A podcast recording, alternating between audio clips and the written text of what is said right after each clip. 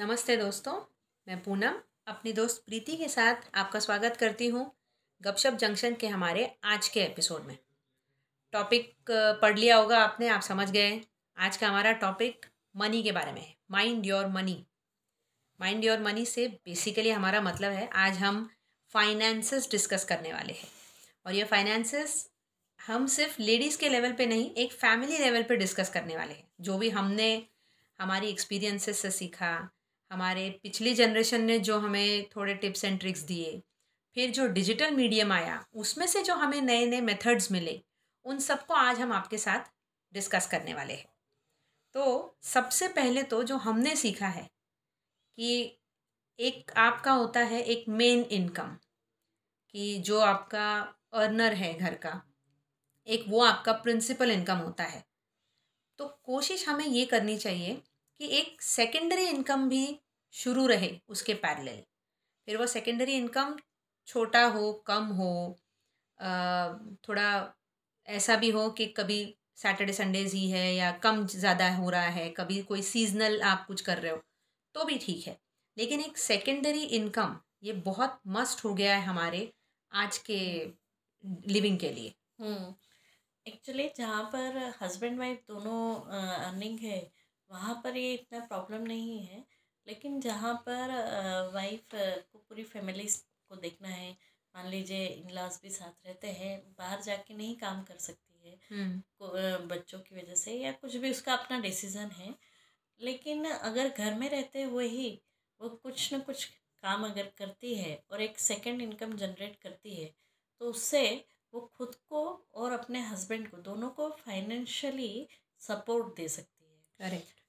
ये secondary income, जैसे आप डांस क्लासेस, हम सभी जानते हैं कोई सी भी तरह की क्लासेस ले सकती हैं वो, या फिर आपके पास आपकी पुश्तैनी कोई ज़मीन जायदाद है एज ए फैमिली, आप उसको रेंट आउट करके वो सेकेंड इनकम जनरेट कर सकते हैं। इनफैक्ट आजकल तो प्रीति डिजिटल मीडियम में भी करने जैसा इतना है कि आप घर में बैठे कोई टाइम के बंधन के बगैर अपना काम कर सकते हो। जैसे कि मतलब जो बहुत कम भी पढ़े लिखे हैं, थोड़ा सा भी लैपटॉप कंप्यूटर चलाते आता है जिनको, तो वो डेटा एंट्री का जो सिंपल सा वर्क है वो भी वेब अलग अलग साइट से ले करके उससे भी इनकम जनरेट कर सकते हैं। कंटेंट राइटिंग के थ्रू, सोशल मीडिया मैनेजिंग के थ्रू, बहुत सारे छोटे छोटे कोर्स कर लीजिए, एक एक वीक के, 3 दिन के, 5 दिन के, ये सारे कोर्सेज बहुत चलते हैं मतलब डिजिटल उसमें, और ये कोर्सेज आप करके और सेकेंड इनकम जनरेट कर सकते हैं। बिल्कुल। और ये सेकेंड इनकम एक तरह का आपका पॉकेट मनी बन जाता है, या ये आपका वो अमाउंट है जो अब आपको घर खर्चे में यूज़ नहीं करना है, या आपका अमाउंट एक्सपेंसेस में नहीं जा रहा है। तो अगर ऐसा कोई इनकम है या अगर ऐसा कोई अमाउंट आप जनरेट कर रहे हो या सेव कर रहे हो, तो अब हमारा नेक्स्ट इशू वो हो जाता है कि फिर इसको सेविंग में कैसे डालें, कितना डालें, कहाँ डालें, है ना। तो मेरे हिसाब से सबसे पहले एक लाइन कहीं पढ़ी थी हमने, पे योर सेल्फ फर्स्ट, क्यों प्रीति? हाँ, एक्चुअली मैंने एक बुक पढ़ी थी, रिच डैड पुअर डैड, उसमें उसका सबसे पहला यही कंसेप्ट था कि आप खुद को क्या पेमेंट देते हो। आप सबको पेमेंट देते हो, आपके हाउस हेल्पर्स को पेमेंट देते हो, आपके गाड़ी धोने वाले को पेमेंट देते हो, आपके ड्राइवर को पेमेंट देते हो, लेकिन आप जो भी अर्न करते हो वो फैमिली के लिए जो अर्निंग करके लाए हो उसमें आप भी एक मेंबर हो। तो आप अपने आप को ये जो सारी मेहनत आप कर रहे हो उसके लिए क्या पे कर रहे हो, चाहे वो हस्बैंड हो चाहे वाइफ हो। तो हमेशा ध्यान रखिए दोनों ने अपने आप को एक पेमेंट फिक्स करके जो हाउस की पूरी अर्निंग है उसमें से अपनी अपनी पर्सनल अर्निंग, चाहे वो 500 रुपये महीना ही क्यों ना हो, वो ज़रूर अपने आप को पे करना चाहिए। और ये आपकी पर्सनल सेविंग में है, इसको आप ऐसे पॉकेट मनी की तरह मत लीजिए। इस पॉकेट मनी अगर आप 2,000 रुपये महीना लेते हैं, अगर कोई वाइफ है या हस्बैंड अपने अपना पॉकेट मनी अलग रखते हैं, तो ये 500 रुपीज़ उस पॉकेट मनी से अलग है। क्योंकि ये आपका पेमेंट है और ये आपकी पर्सनल सेविंग में जाएगा। चाहे तो वाइफ जो है उस पैसे को 2 या 3 महीने इकट्ठा करके क्वार्टरली म्यूचुअल फंड में डाल सकती है या बैंक में आरडी खोल सकती है, ताकि जब कभी कभी ऐसा हो जाता है हस्बैंड बाहर है या हस्बैंड खुद ही बीमार है, उस वक्त ये हो जाता है कि जो उस पैसे के लिए अप्रोच है वो जिसने वो पैसा बचाया है वही कर सकता है। उस टाइम पर ये मनी इमरजेंसी में बहुत काम में आता है। करेक्ट। ये जो हमारा जो पे योर सेल्फ फर्स्ट वाला अमाउंट है ना, इसमें से आप इसको एक्चुअली 3 हिस्सों में डिवाइड कर सकते हैं। कि मान लीजिए आपने खुद को सैलरी दी है 3,000 रुपये की, तो आपका जो भी टोटल इनकम है फैमिली इनकम, इसमें से आपने अपने लिए ये 3,000 रुपये अलग निकाल ली। तो इसमें से एक चंक मान लीजिए 500-800 रुपये तक का आप ऐसे रख सकते हैं कि कुछ भी ऐसा खर्चा आ जाए जो कि आपके महीने के खर्चे में नहीं गिना गया था। कोई रिलेटिव्स आ गए, कुछ एक्स्ट्रा का खर्चा आ गया, कहीं कुछ मेंटेनेंस घर का कुछ आ गया, कुछ नया खरीदना पड़ा किसी इवेंट के लिए, जो ये खर्चे बता के नहीं आते हैं, इनके लिए आप हम ये अलग रख सकते हैं। दूसरा एक चंक जो उतना बड़ा नहीं होगा, मान लीजिए ये आपका 1,000 रुपये तक का है, 1,200 रुपये तक का है, तो अगला आप 800 रुपये तक का एक चंक और छोटा क्रिएट कर सकते हैं, जो आपका एक तरह से नियर फ्यूचर एक्सपेंसेस का ये हो जाएगा। कि नियर फ्यूचर एक्सपेंसेस मतलब 1 से 5 साल तक जो आपको खर्चे आ सकते हैं। तो जैसे मान लीजिए हर महीने मैं 800 रुपये सेव कर रही हूँ, ठीक है, ये मेरे नियर फ्यूचर एक्सपेंसेस के लॉट में जा रहा है। तो ये नियर फ्यूचर एक्सपेंसेस में मैं क्या क्या गिन सकती हूँ कि मुझे मान लीजिए 1 साल बाद फैमिली आउटिंग हम लोग कहीं जाना है, या 1-1.5 साल में मेरे घर का वुडवर्क मुझको नया कुछ करना है, 6 महीने में करना है, या 1 साल 2 साल बाद मेरे बच्चे का कोई हायर एजुकेशन आने वाला है। ऐसा कुछ भी जो 1 से 5 साल के अंदर आपको इस पैसे की जरूरत पड़ सकती है, ऐसा अमाउंट एक तो पहले आप उसको गोल सेट कर लीजिए कि मुझको इस अगले गोल के लिए अब मैं ये बीच वाला पैसा सेव कर रहा हूँ या सेव कर रही हूँ। तो ये आपका नियर फ्यूचर हो सकता है। जैसे अगर मुझे 1 साल बाद मुझे पता है कि मुझे 10,000 रुपये का खर्चा निकालना है, तो मैं आज से महीने के 1,000-1,000 रुपये 800 रुपये निकालना शुरू कर दूँ। और तीसरा होता है हमारा लॉन्ग टर्म एक्सपेंसेस, जो मेरे हिसाब से 5 साल से ज़्यादा और 20-25-30 साल तक जिनकी ज़रूरत पड़ सकती है। जैसे अगर जिनके बच्चे छोटे हैं, अभी 5th to 8th standard तक है, उनको 5 साल के बाद में कोचिंग के लिए और कॉलेज एडमिशन्स के लिए लगेंगे, या जिनके बच्चे अभी ऑलरेडी 10th-12th में हैं, उनको 5 साल बाद उनके हायर एजुकेशन के लिए, पोस्ट ग्रेजुएशन के लिए, या विदेश जाने के लिए, या शादी के लिए, किसी भी तरह के बड़े, ये पूरा बड़ा खर्चा है, तो उसके लिए आपको थोड़ा सा ज़्यादा पैसा जमा करना पड़ेगा और बहुत सालों तक करना पड़ेगा। लेकिन आप जितनी जल्दी ये पैसा जमा करना शुरू करते हैं उतना कम अमाउंट में जमा करना पड़ेगा। करेक्ट। क्योंकि ये हमारा इसमें तो लॉन्ग टर्म एक्सपेंसेस में हमारे पोस्ट रिटायरमेंट खर्चे, अभी जैसे तुमने बताया कि एक हमारा नियर होता है, तो जो नियर वाले होते हैं उसके लिए आप ये कर सकते हैं कि बैंक में रेकरिंग डिपॉजिट, जिसको आरडी बोलते हैं, कि हर महीने कुछ अमाउंट जाएगा वो खोल सकते हैं। दूसरा एक होता है कि वो जो रेकरिंग अमाउंट आपने खोला है उसको 1 साल पूरा होने पर उसका हाफ अमाउंट निकाल लीजिए और वो म्यूचुअल फंड्स में डालिए, क्योंकि म्यूचुअल फंड्स में जो इंटरेस्ट रेट है मिनिमम से मिनिमम मार्केट का जो रहता है, जो शेयर मार्केट का, उसके बावजूद भी आपको 15% के रेट से आपको पैसे रिटर्न मिलता है। तो एक तरह से आपका आरडी में, बैंक में आपका, मान लीजिए आपने हर महीने 1,000 रुपये डाले, अब 12,000 रुपये सेव हो गए, तो आप उसमें से 6,000 निकाल के उस साल के आखिरी में 2-2 हज़ार के 3 म्यूचुअल फंड्स कर लीजिए और 6,000 बैंक में ही रहने दीजिए। तो आपको अगर लगा तो आप 6,000 रुपये और आगे के साल के लिए जो जमा कर रहे हैं वो भी निकाल सकते हैं, इन बिटवीन कुछ लगा तो। और म्यूचुअल फंड में वैसे भी पैसे का ग्रोथ बहुत अच्छा रहता है। तो जो 5 साल बाद का गोल फिक्स किया था आपने वो भी आपका कंप्लीट हो जाएगा। या इन बिटवीन 5 इयर्स कि मान लीजिए जिनके बच्चे छोटे हैं उनके एडमिशन के लिए पैसे की ज़रूरत है तो वो आराम से हो सकता है उसके थ्रू। जो मैंने एक आइडिया लगाई थी प्रीति कि जब मैंने मेरा साइड हसल शुरू किया, जब ट्यूशन शुरू किया तो पहले 1 साल में तो कोई इतने स्टूडेंट्स थे नहीं, ऐसा नहीं था कि बहुत इनकम जनरेट हो रहा है। और तब फी भी कम होती है, स्टार्टिंग करते हो आप तो आपको पता नहीं होता है आप अभी ठहर रहे हो, स्टेबल हो रहे हो। तो तब तो मैं कहीं इन्वेस्ट नहीं कर रही थी, लेकिन मैंने सोच लिया था कि ये एक स्टूडेंट के पैसे मैं अलग रख दूँगी। तो मैं अकाउंट में डाल देती थी। स्टार्टिंग में तो अकाउंट कुछ उतना समझ में नहीं आ रहा था, जब तक नेट बैंकिंग उतनी अवेलेबिलिटी नहीं थी तब तक मैं कैश लिटरली रुमाल में बांध के भी रख देती थी कि ये मेरा अमाउंट हर महीने अलग रहेगा।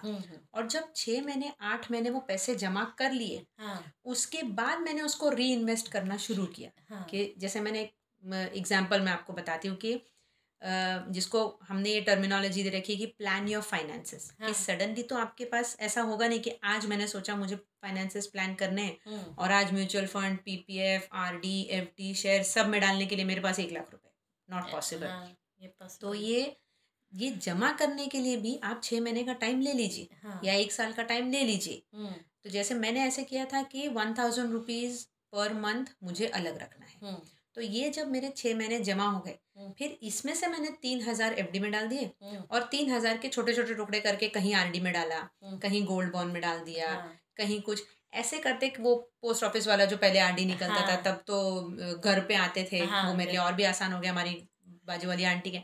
तो वो क्या हो गया, 3-4 अलग अलग जगहों पर छोटा छोटा छोटा अमाउंट मेरा डिवाइड हो गया। और कोई 1 साल में मैच्योर हो रहा है, कोई 6 महीने मैच्योर हो रहा है, कोई मुझे गोल्ड दे रहा है, कोई मुझे और कुछ तरह का इंटरेस्ट दे रहा है, जिसकी वजह से मल्टीपल जगह सेविंग होती गई। और वापस जब उसका मुझको ये मिला, जब उसका अमाउंट मुझको मल्टीप्लाई होके वापस मिला, फिर मैंने उसको बड़े वाले इन्वेस्टमेंट्स में डालना शुरू किया कि अब मैं प्रॉपर फाइनेंस सेक्टर में कुछ डाल सकती हूँ। सेम मेरे साथ, मैं तो हाउसवाइफ हूँ, मेरी सेकेंड इनकम मतलब पर्सनली मेरी नहीं है।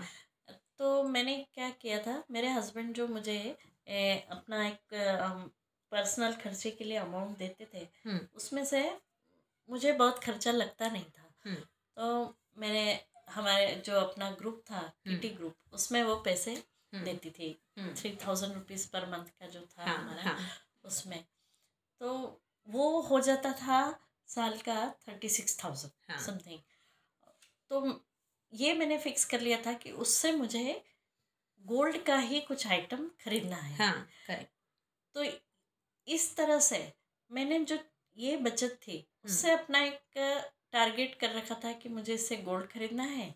और इस तरह से थोड़ा थोड़ा अमाउंट करके जो मेरी बेटी की शादी के लिए या मेरे पर्सनल उसके लिए कुछ कुछ आइटम मैं खरीद बना के। करेक्ट।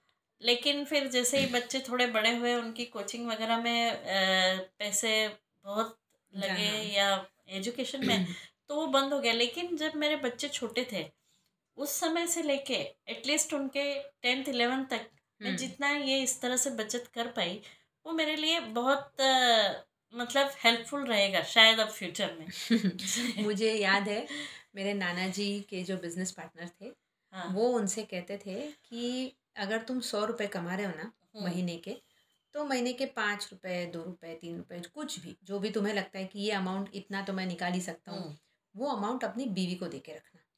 तो अपनी बीवियों को क्या आदत होती है, वो बहुत आसानी से खर्चा नहीं करती, उनकी मुट्ठी बड़ी पैक होती है। कहते हैं उनकी मुट्ठी से पैसा निकालना इतना आसान नहीं है।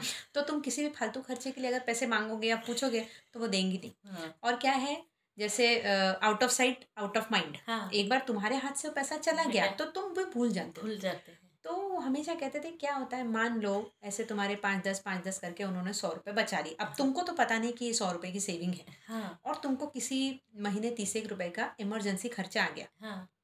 तो तुम्हारी वाइफ भी बोले, हमारी वाइफ्स की ये आदत होती है कि वो कभी भी ये नहीं डिक्लेयर करेंगी कि हाँ मेरे पास 100 रुपये। तुम्हारा खर्चा अगर 30 रुपए का तो वो बोलेगी हाँ 35-40 है मेरे पास, मैं दे दूंगी।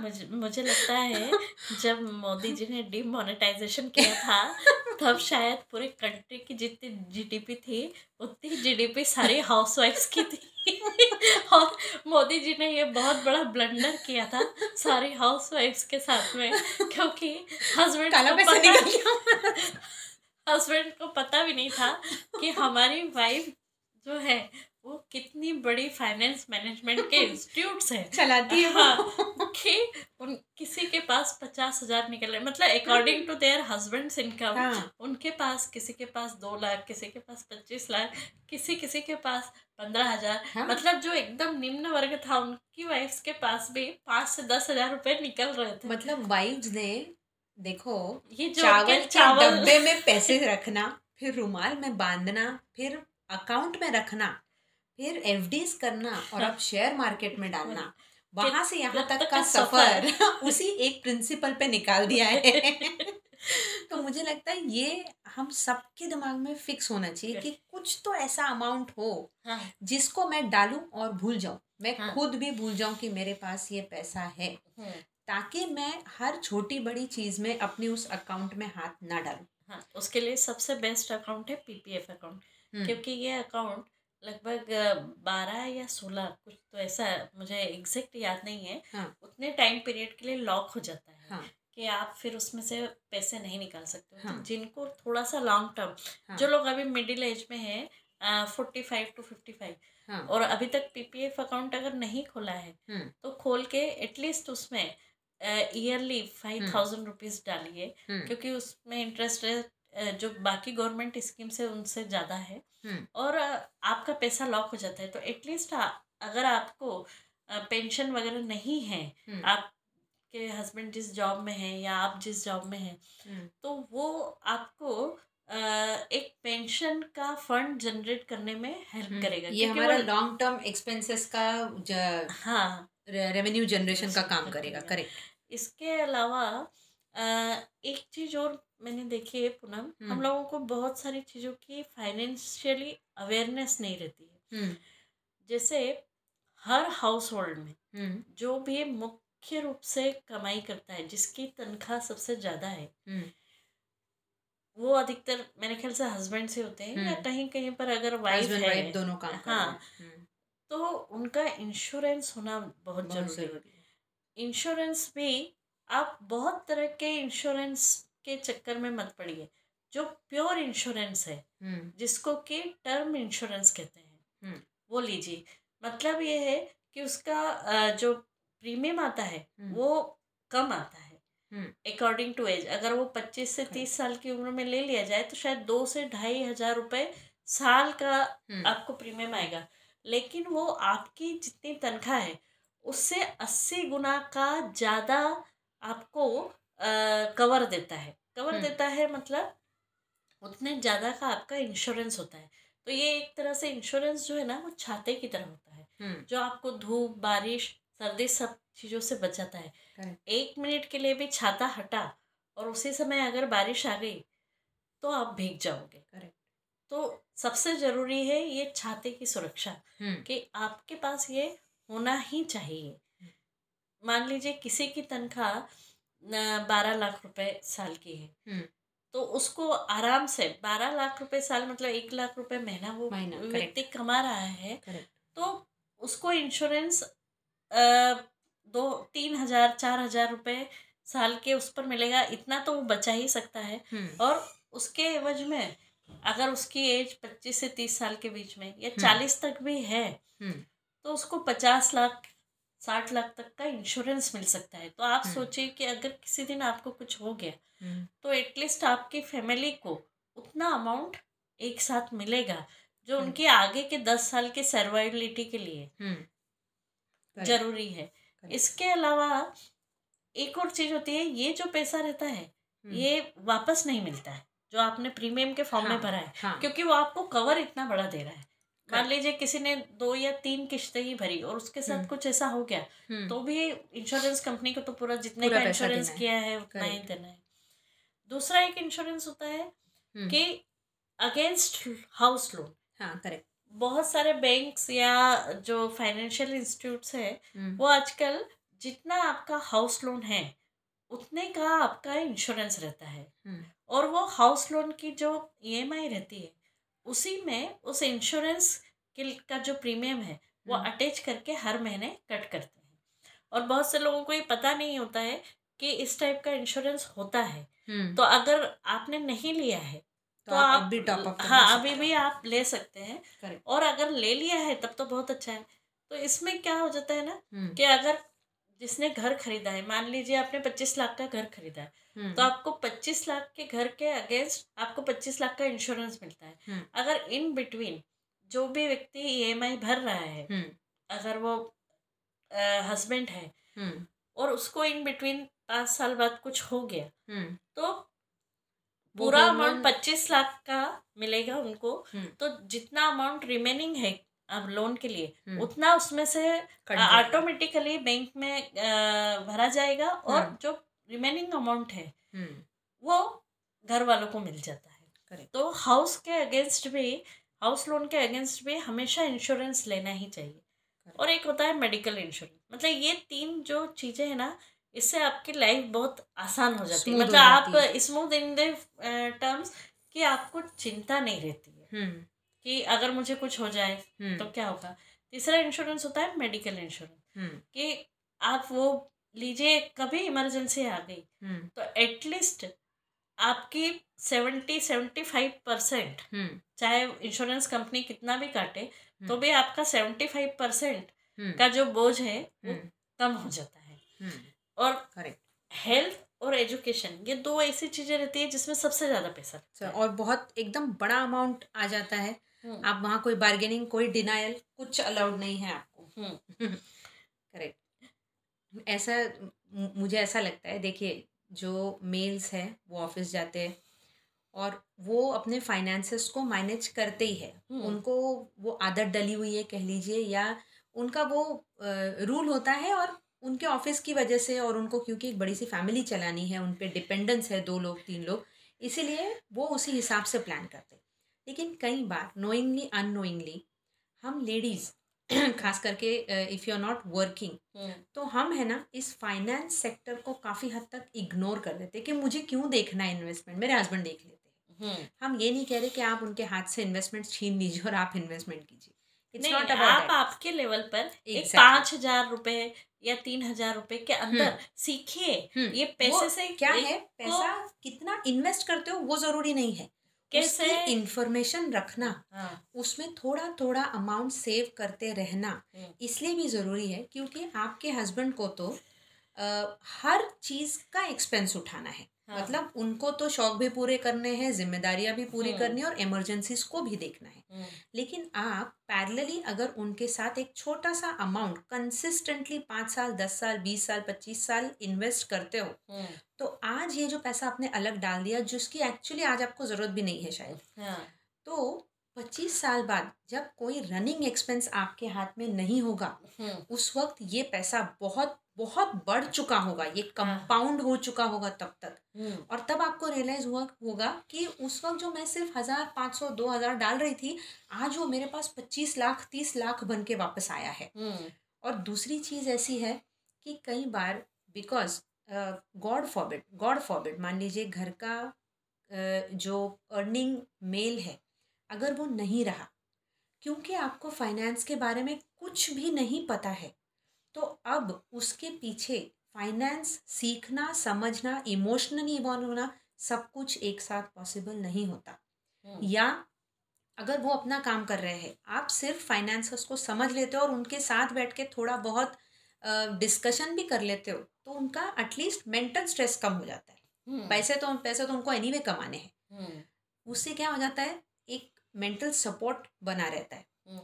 दोस्तों, क्योंकि हमें पता है कि हमें सुनने वाली बहुत सारी हमारी दोस्त है जो हमारी बहुत सारी चीज़ों को, जिन्होंने हमें रेसिप्रोकेट किया कि हमने आपसे ये चीज़ सीखी, हमको अच्छी लगी, इसीलिए आज हमें लगा कि हम इस टॉपिक को भी छेड़े कि सिर्फ जो लेडीज़ का जो एक जो टिपिकल माना जाता है कि उनको घर और ये संभालना है, वो तो करना ही है, वो तो हमारी प्रायोरिटीज़ है क्योंकि हम पर इमोशनली डिपेंडेंट लोग ज़्यादा है, इंक्लूडिंग आवर हस्बैंड्स। लेकिन एट द सेम टाइम अगर हम थोड़ा बहुत इस फाइनेंस सेक्टर से डरना कम करें और थोड़ा इसको सीख ले तो हमसे बेटर फाइनेंस मैनेजर्स शायद ही कोई होंगे। सही बात है, क्योंकि हम इतना अच्छा घर जो मैनेज करते हैं तो फाइनेंस भी मैनेज कर ही सकते हैं। और एक बात हमेशा ध्यान रखिए कि कभी भी रिच बनने की कोशिश मत कीजिए, हमेशा वेल्दी बनने की कोशिश कीजिए। अभी आप सोचेंगे रिच और वेल्दी में क्या फर्क है तो रिच बनना मतलब क्या होता है कि आपके बैंक के अकाउंट में बहुत पैसे हैं, सडनली आपने 2-3-5 साल में जमा किए और अब आप किसी भी तरह से उसको खर्च कर रहे हैं कि हाँ मेरे अकाउंट में इतने पैसे खर्च हो गए, और वापस से आप एक 1/4 लेवल तक आ गए हैं।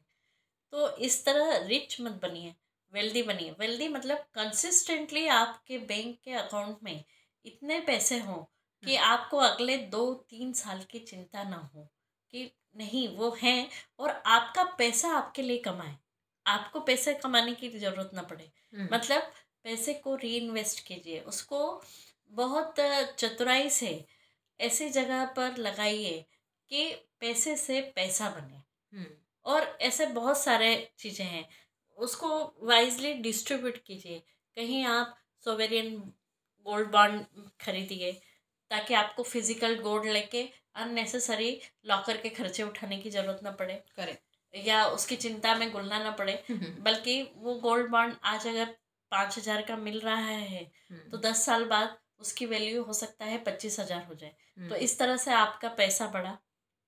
दूसरा तरीका होता है म्यूचुअल फंड्स, और अभी तो स्टॉक मार्केट्स की बहुत सारी क्लासेस आ गई हैं, बहुत सारे ऐप आ गए हैं जिनके माध्यम से आप सीख सकते हो, और 500 रुपये मिनिमम 500 रुपये से उन ऐप के माध्यम से इन्वेस्ट कर सकते हो। इसके अलावा भी आप कई तरह से फाइनेंस की कुछ क्लासेस यूट्यूब वीडियोस देखकर या बुक्स पढ़कर बहुत कुछ जानकारी ले करके ये जान सकते हो कि कैसे पैसे से पैसा बढ़ाया जाए। और हम आशा करते हैं कि ये जो हमारी टॉक्स है ये शायद आपको पैसे की तरफ एक अलग नज़रिए से देखने के लिए है, एक फाइनेंशियल फ्रीडम हाँ की तरफ और आपको एक और कदम ले जाए। तो दोस्तों अब हम यहीं पर अपना ये टॉपिक समाप्त करते हैं। तो फिर मिलते हैं अगले सैटरडे को एक नए टॉपिक के साथ। तब तक के लिए अलविदा। अलविदा दोस्तों।